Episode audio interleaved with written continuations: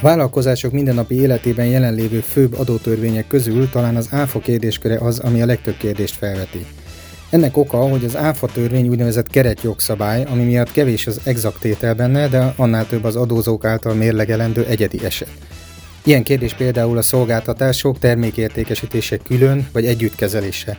Lehet egy szerződésben több különböző szolgáltatás, mely több különböző adómegítélés alá esik, de épp úgy lehet több szerződésben több ügylet, amelyeket végső soron mégiscsak együtt kell kezelnünk. Előfordul, hogy semmi nem az, aminek látszik. Tartsanak velünk! Miért is van itt adókockázat, vagy miért kell, hogy ez minket érdekeljen és beszéljünk róla? Vegyünk példának egy informatikai céget, ő legyen itt a szállító partnerünk, és el, egymástól elkülönült ügyletek esetén, a, ha a szállító partnerünk értékesít számunkra hardvert, tehát mondjuk bármilyen számítástechnikai eszközt, licenszt, és mondjuk egy hosszú távú termék supportot, azokról adott esetben teljesen eltérő teljesítési időpontú uh-huh. számlákat is állíthat ki. A kérdést Hajnal Balázs Ildikóval, az EKÉSZ adómenedzserével jártam körbe, én Kertész Gábor vagyok, ez pedig itt az EKÉSZ nézőpont. Tekintsen a kérdésekre a mi szemünkkel. Üdvözlünk minden hallgatót, jó reggelt kívánunk! Jó reggelt!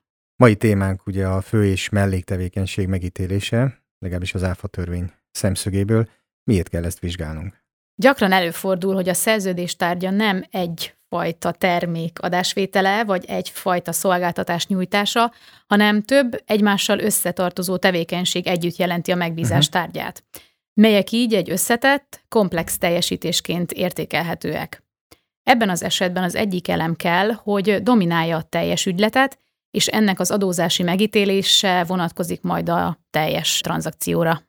Most azt emeljük ki, hogy ugye amennyiben az ügylet minden eleme azonos megítélés alá esik az áfában, akkor különösebb tennivaló nincsen, ez inkább ilyen esztétikai kérdés, ugye, hogy a szállító vajon egy, egy összefoglaló nével illeti ezt, vagy pedig inkább minden egyes elemet feltüntet a számlán.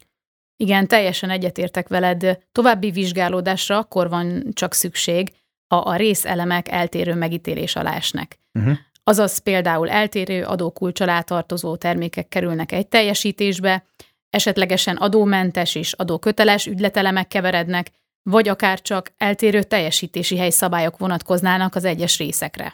Na, és ebben az esetben akkor mi az első lépés? Az első lépés azt eldönteni és meghatározni, hogy vajon ezen egyedi elemek összetartoznak-e, egy ügyletet alkotnak-e, vagy eltérő értékesítéseként értékelendőek. Uh-huh. Például egy húsbeszállító szállítmánya egyaránt tartalmaz 5%-os áfa alá eső húsféleségeket és általános 27%-os áfa alá tartozó konzerveket, májasokat, szalámikat. Ebben az esetben nem szükséges a húsféleségek viszonyát vizsgálni az ügyleten belül, hiszen azok függetlenek egymástól, a számlán eltérő adómérték mellett nyugodtan feltüntethetőek. Tehát a május nem dominálja az 5%-os? Nem, nem tudja. Más azonban a helyzet, ha mondjuk vegyünk egy online programértékesítő társaságot, aki eladja az aktiváló kulcsot, átadja a vevőnek, és egyúttal mondjuk szervez egy oktatást is a rendszer használatáról. Ebben az esetben is van egy általános adókulcs alá szolgáltatásunk, például egy rendszerhasználati díj, és van egy adómentes tevékenység adott esetben, ha az oktatás ugye megfelel a vele szemben támasztott szigorú követelményeknek.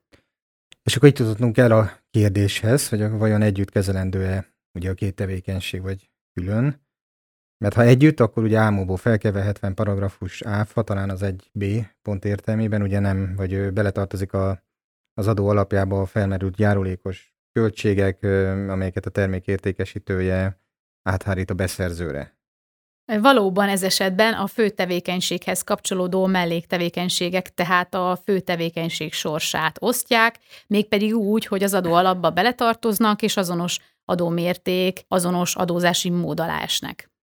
Az azonos adómérték így világos, ha a nyújtott tevékenységem 27%-os áfás tevékenység, vagy, vagy 27%-os termékértékesítés, akkor az azt kísérő mellékszolgáltatások osztják ennek a sorsát, és akkor ők is 27%-kal számlázandóak.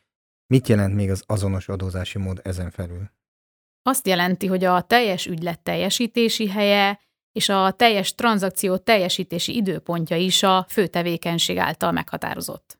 Jogszabály mondja el, hogy mik lehetnek ilyen melléktevékenységek? Igen, ilyen melléktevékenységnek tekintendő, különösen a bizományjal, fuvarozással és biztosítással összefüggő díjak, költségek, olvashatjuk ugye az ÁFA törvényben is.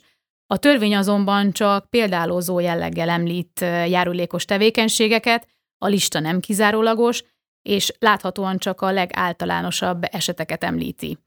Egy termék értékesítése esetén fel sem merül ugye kérdésként, hogy annak elszállítása a termék értékesítés, mint főügylet részét képezi. A mhm. válasz ugye egyértelmű, hogy igen. Igen, mint ahogy az is, hogy a, ez a szép, illetve ez a nehézség és az áfa törvénynek, hogy szoktuk mondani, hogy ez egy keret jogszabály, tehát kevés fekete-fehér pont van benne, pontosan így a való élet számtalan esetet hoz, ahol ezért a felek feladata lesz annak eldöntése, hogy például ebben az esetben mi tekinthető fő, és mi kapcsolódó tevékenységnek. Ugye nagyon régen kiadott adózási kérdés ez már van, ez igyekezett némi eligazítású szolgálni, illetve vannak EU bírósági jogeseteket is, érdemes ezeket tanulmányozni. Igen, például az alábbi szempontok szolgálhatnak kiinduló pontként a vizsgálódásaink során. Igen. Például a melléktevékenység a főtevékenység értékéhez viszonyítva mondjuk kisebb nagyságrendet képvisel, vagy a melléktevékenység az, ami csak elősegíti, illetve kiegészíti a fő ügylet, fő tevékenység megvalósulását, vagy a melléktevékenység az ugye, ami a főtevékenység vállalásának és megvalósulásának következményeként ugye szokásosan előfordul. Na igen, csak a, ugye tudjuk tapasztalatból, hogy a valóságban előfordul, legtöbb esetben előfordul, hogy a fenti pontok közé éppenségen nem és kerül, hanem ugye áronfeltétel egymásnak ellentmondó eredményre is vezethet. Az ilyen esetekben a két fél között létrejött konkrét szerződéses kapcsolat alapján kell megítélnünk, hogy melyik elem tekinthető főtevékenységnek, ugye? Igen, ahogy mondod, mindig meg kell vizsgálni, hogy a felek szándéka elsődlegesen mire irányult, azaz mi az a termék vagy szolgáltatás, amelynek a megszerzésére, a megvalósítására a vevő elsődlegesen igényt támasztott, uh-huh. és melyek azok a tevékenységek, amelyek ezt csupán elősegítették. Tehát gyakorlatilag a főtevékenységi minősítésnek így nem akadálya, ha az egyébként nem képvisel nagyobb értéket az összes ügyletértéken belül, és így éppenséggel a nagyobb ügyletértékű az, amely szokásosan előfordul, ugyebár akkor egy kisebb értékű tevékenység mellett. Igen, tehát ezért is fontos, hogy minden ügyletet egyedileg, és csak is az áfa törvénynek az adott ügyletre vonatkozó rendelkezései alapján kell megítélni. Alapelvként fogalmazhatjuk tehát meg, hogy mindig meg kell vizsgálni, hogy mi a felek célja elsődlegesen, az adóalany által nyújtott vagy közvetített értékesítés szolgáltatás közül melyik megszerzésére irányul elsődlegesen a vevő célja, és melyik az, ugye, amiről már beszéltünk, ami csak elősegíti ennek megvalósulását. Akkor itt kérdezném meg, hogy a megítélésben segítséget nyújt mit mondanak az EU jogesetek? Igen, néhány esetet kiemelve az EU bíróság eset jogából azt láthatjuk, hogy a szolgáltatást különösen akkor kell a főszolgáltatáshoz kapcsolódó járulékos szolgáltatásnak tekinteni, ha nem önálló célként jelenik meg az ügyfél számára, hanem uh-huh. arra szolgál, hogy a gazdasági szereplő fő szolgáltatását a lehető legjobb feltételek mellett tudják igénybe venni vagy egy másik EU bírósági eset rendelkezéseiből szemezgetve szintén egységet képező ügyletnek tekinthető, amikor az adóalany két vagy több az átlagos fogyasztó részére teljesített művelete vagy cselekménye annyira szorosan kapcsolódik egymáshoz, hogy azok objektíve egyetlen oszthatatlan gazdasági ügyletet alkotnak, és azok elemekre bontása erőltetett lenne. Hát így fogalmaz az EU bíróság. Ez abszolút világos, mert ugye emeljük ki, hogy ezzel még akkor is érdemes számolni, hogy összetartozó ügyletekről van szó, hogyha ezek külön szerződésben vannak foglalva. Igen. Ugye egy-egy ügylet elemekre bontása most mesterségesen, most furcsán hangzik, de hogy természetesen vagy mesterségesen, végülis teljesen mindegy, mert ha ők összetartoznak, akkor ez csupán egy formai tényező, hogy külön szerződésekbe foglalta, de mégis egységesen kell őket kezelni. Tehát ugyanígy egy szerződésbe foglalt, vagy hát egy szerződésbe foglal, de egymástól független ügyletek pedig akkor sem kell egy megítélés alá, hogy kerüljenek, ha őket egy szerződésbe foglaltuk. Tehát amit az előbb mondtál, az a legfontosabb, hogy itt valójában a tartalom elsődlegessége a formával szembe a legfontosabb vezérfonal. Igen, és miért is van itt adókockázat, vagy miért kell, hogy ez minket érdekeljen, és beszéljünk róla?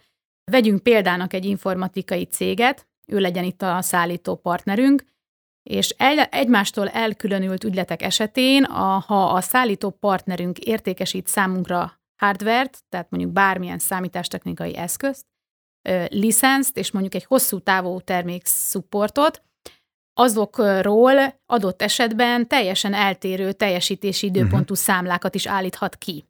Ez lehet helyes, hogyha részünkről, tehát mi vagyunk ugye a vevők, ezek megszerzése önálló célként jelent meg, vagyis ezen szolgáltatások, termékértékesítések vagy termékbeszerzések ugye a mi szemszögünkből adott körülmények között nem összevonhatóak. Tehát így módon minden ügylet teljesítési időpontja egyedi, és így akár különböző is lehet. Igen. Mint látjuk a számítástechnikai cég szempontjából, ugyanazon vevő felé teljesített szolgáltatások teljesítés ideje attól függ, hogy a számlázott szolgáltatások egymástól elkülönült ügyletnek vagy összetett ügyletnek minősülnek. És ha elkülönült ügyletek történnek, azok teljesítési időpontja egyedi. És mi van, hogyha a szerződéses körülmények és tényleges mögöttes szándékok vizsgálata alapján összetett ügyletnek minősül a hardware, licensz és ez a support nyújtása is. Ez akkor lehet, hogyha a vevő szándéka, például mondjuk a licensz megszerzése, melyhez szorosan kapcsolódik, attól elválaszthatatlan a termék támogatás és maga a hardware. Ilyenkor, ha a vevő szándéka szerint, a főelem ugye említettük a licensz megszerzése, és az mellékszolgáltatásként kiegészíti a support és a hardware, akkor ezek együtt objektíve egyetlen ügyletet alkotnak. Vagyis a számlán teljesítési időpontként csak is olyan dátum szerepeltethető, amikor az ügylet valamennyi eleme megvalósult, és a teljesítés a vevő által is elfogadásra került. Ez esetben akkor a licensz megvásárlásakor a kiegészítő support, mint igénybe vett többletszolgáltatás, mellékszolgáltatásként fog ugye viselkedni, vagyis a főszolgáltatás adókezelésének sorsát osztja, és így a teljesítés dátuma is, és a többi áfában fontos faktor is a főszolgáltatáshoz fog igazodni. Igen, és ezt minden szállító vevő viszonylatában külön-külön uh-huh. vizsgálni kell. Amit kockáztatunk, hogy a NAV például másként minősíti a tranzakciót, adott esetben tehát változtathat a termék, szolgáltatás áfa mértékén, azt mondja, hogy ez így nem helyes, azt mondja, hogy nem helyes a teljesítési időpont a számlán, extrém esetben akár a szolgáltatás teljesítési helye is változik, annak függvényében, hogy mi a, ugye a, uh-huh. a fő szolgáltatás, és mindez a számlakibocsátó oldalán adóhiányhoz vagy mulasztási bírsághoz vezethet, de a számla befogadója sincs biztonságban e tekintetben, ha NAV kimondja egy számláról, hogy hibás, nem dokumentálja az ügyletet szabályszerűen, akár el is vitathatja cégünktől az áfa levonást. Köszönöm a mai beszélgetést. Újra kiemelhetjük, amit már számtalan beszélgetésben említettünk, hogy a felek valós szándéka az első, és legfontosabb vizsgálandó terület a megítélésben, a második a tartalom elsődlegessége a formával szembeelv, és itt emeltük ki a beszélgetés során, hogy a szerződés és a szolgáltatás mesterséges elemekre bontása nem válasz, nem megoldása esetleges előnyösebb áfa kezelés elérésére, és amit kockáztatunk, ugye az az, hogy ez alapján kell megmondani, hogy mely százalékot használjuk, mely teljesítési időpontot és mely teljesítési helyet. Tehát, hogyha nem jól döntöttünk, és ez egy ellenőrzés során bizonyítást nyer, akkor nagyon sok hiba lehet egyetlen ügyleten belül is. Köszönöm, Igen, Iri. érdemes végig gondolni az ügyleteinket, igen, mert tekintetben is. Köszönöm szépen.